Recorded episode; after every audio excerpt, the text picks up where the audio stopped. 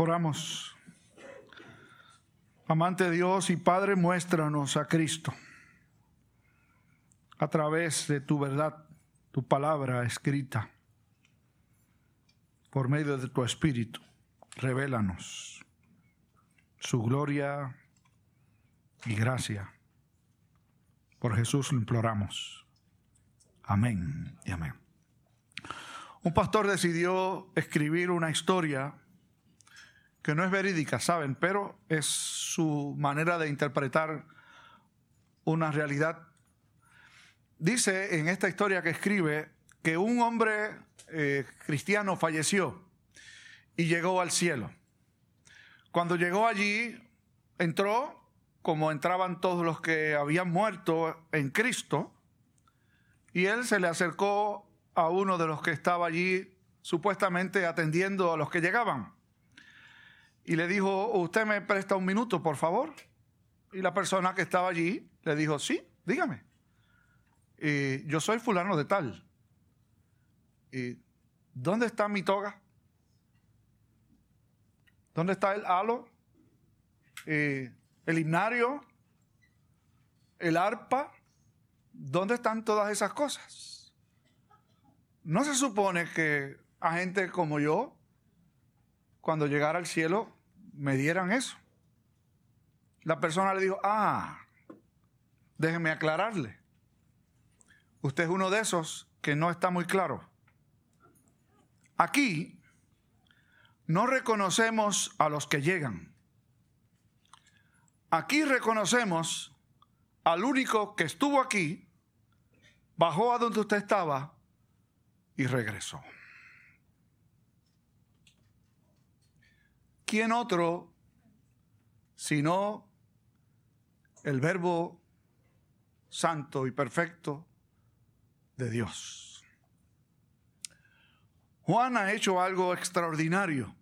Ha llevado a la iglesia por siglos a una reflexión que nos invita a mirar lo más excelso de la segunda persona de la Trinidad, Jesucristo nos ha dicho en estos primeros versos del primer capítulo hasta el 13 que ese verbo a través del cual fueron todas las cosas, que era con Dios, que estaba con Dios antes de que todo fuese creado, ese verbo era Dios.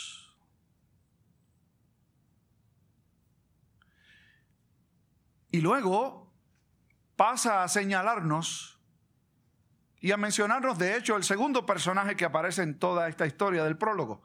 El primero es el verbo, obviamente. El segundo es Juan.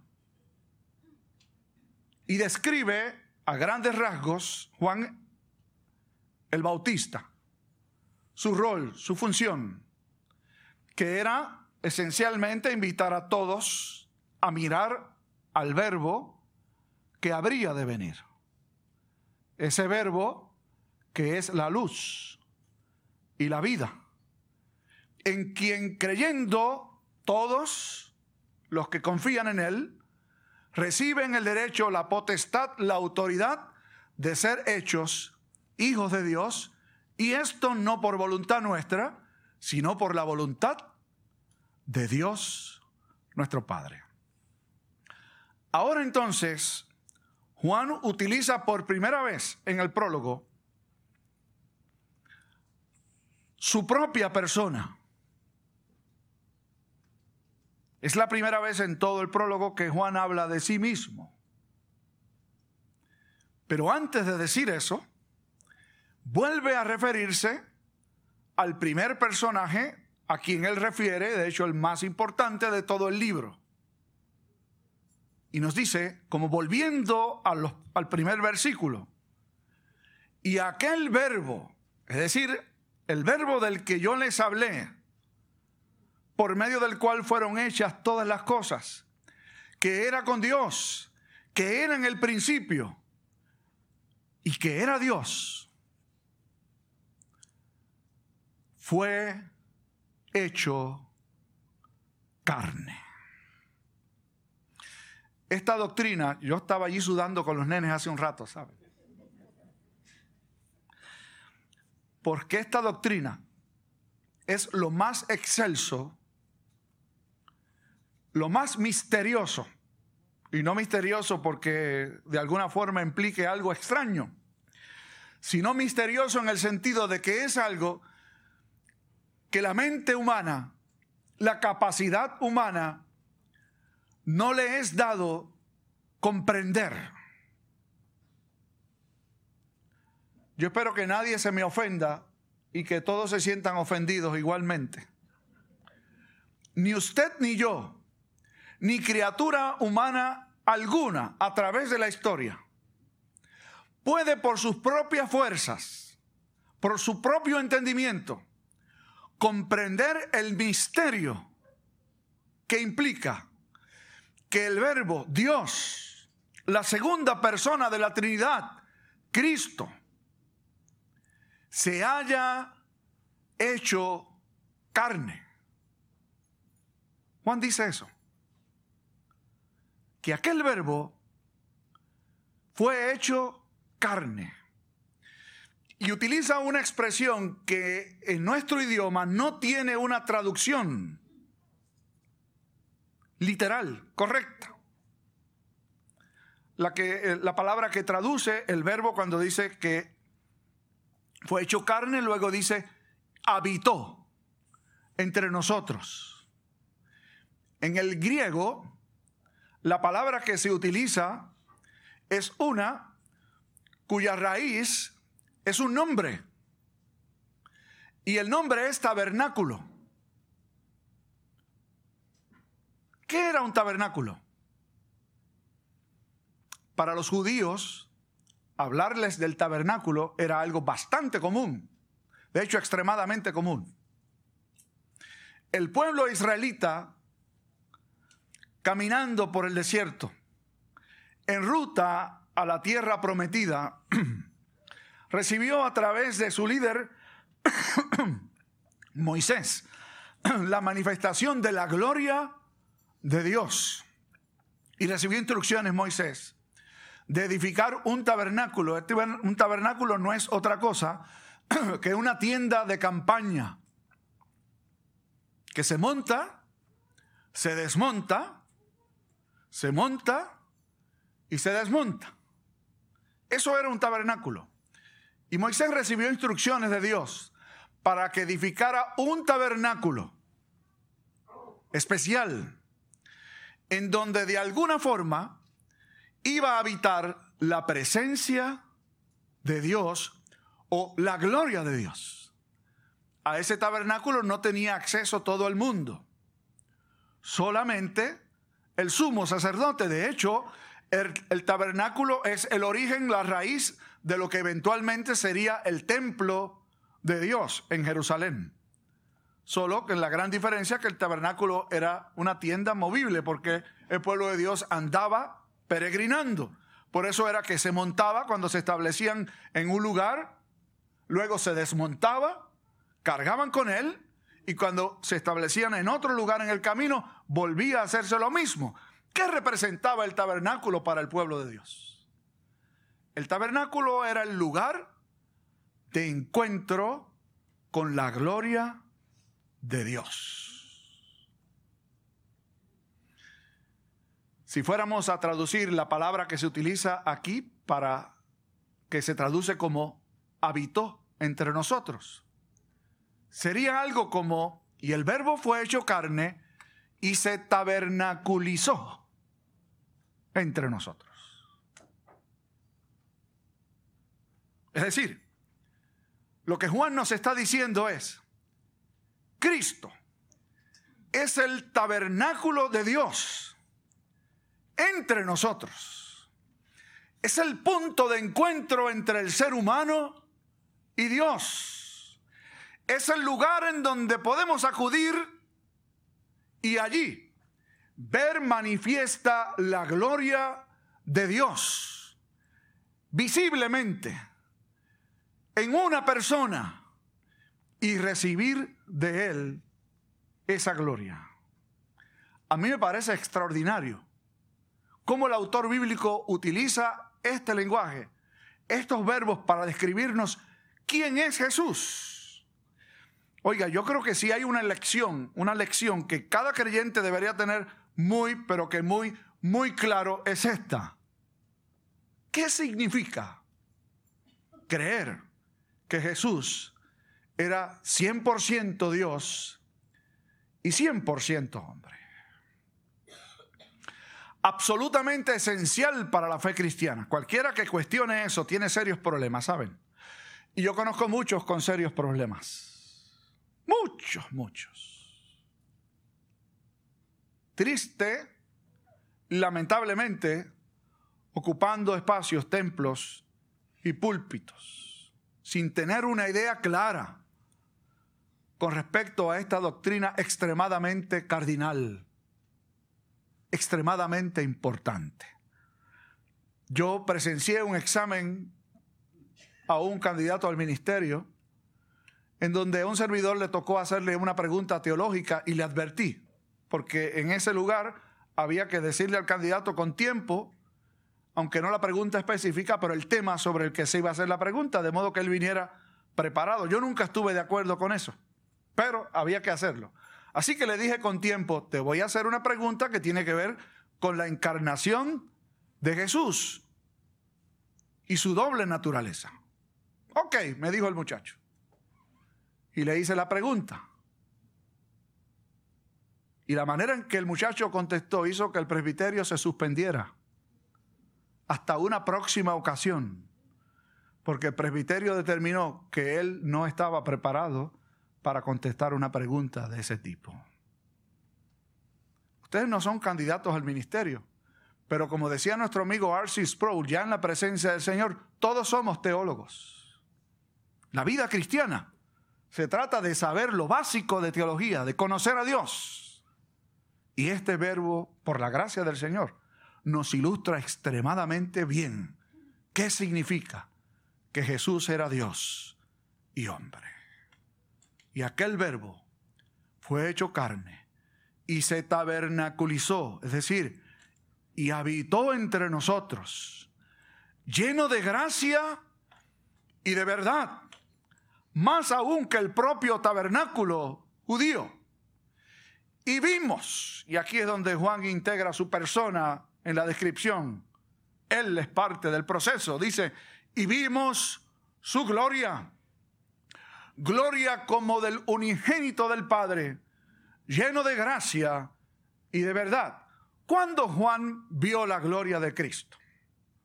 Bueno, yo pienso que la pudo haber visto en distintas escenas, porque fue uno de sus discípulos más cercanos y vio a Jesús realizar todo tipo de milagros. Pero de todas las manifestaciones de Jesús, hay una que yo creo que como dicen ustedes, y dicen los muchachos, le pone la cherry al sunday. O le pone la tapa al pomo, como dicen nuestros hermanos en Cuba. Es el broche de oro. En una ocasión Jesús se llevó a tres de sus discípulos a un monte. Entre ellos estaba el escritor del Evangelio. Y allí se transfiguró delante de ellos y aparecieron en una nube junto con Jesús, Moisés y Elías. Y la gloria, el Shekinah de Dios en hebreo, manifestada en aquel lugar fue tal que Juan, eh, Pedro, perdón, el portavoz de los discípulos, era el más vocal, dijo, no nos vayamos de aquí. Si fuera Borico hubiera dicho, esto está bueno. Vamos a hacer tres tabernáculos Tres enramadas son eso. Tres tabernáculos. Uno para ti, otro para Moisés y otro para Elías. Y vamos a hacer que esta experiencia perdure por siempre. Y apareció la voz del Señor desde arriba, diciéndole, este es mi Hijo amado, a él oíd. Y desaparecieron Moisés y Elías. ¿Se imagina usted estar en esa experiencia? Con razón Juan dice, y vimos su gloria, la manifestación de la gloria de Dios en una persona, en Cristo Jesús. el unigénito del Padre. Unigénito no quiere decir solamente único, como cuando, por ejemplo, una pareja tiene un solo hijo. No, unigénito tiene otra implicación. Único en su clase. Ningún otro a su nivel. Absolutamente distinto a cualesquiera otros. Jesús no es el, solo el único Hijo de Dios. Es el único y único y distinto y distinto a todos. Es decir, está acá arriba y no hay más para dónde subir. Nos ha manifestado su gloria. Es el amado de Dios. Es Dios mismo. Y se tabernaculizó y habitó entre nosotros lleno de gracia y de bondad. ¿Por qué razón? Y vamos ahora a la parte práctica de esta porción escritural. ¿Por qué Jesús se tuvo que hacer hombre. Y esta, si tuviera el candidato aquel al ministerio, diría, apunta por allí para que si te hacen el examen de nuevo. Lo pasaron lamentablemente después y está haciendo daño por ahí. Pero ese es tema para otro día. ¿Por qué? Bueno, hay dos razones fundamentales. Les decía a los chicos, confirmo con ustedes ahora, que la escritura enseña que el pecado nuestro nos separa de Dios. Y que no hay nada que usted y yo podamos hacer para estrechar lazos nuevamente con Dios a causa de nuestra imperfección. ¿Y qué hizo Dios?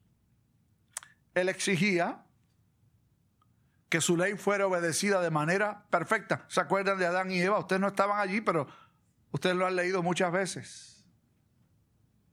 Ellos fueron nuestros representantes.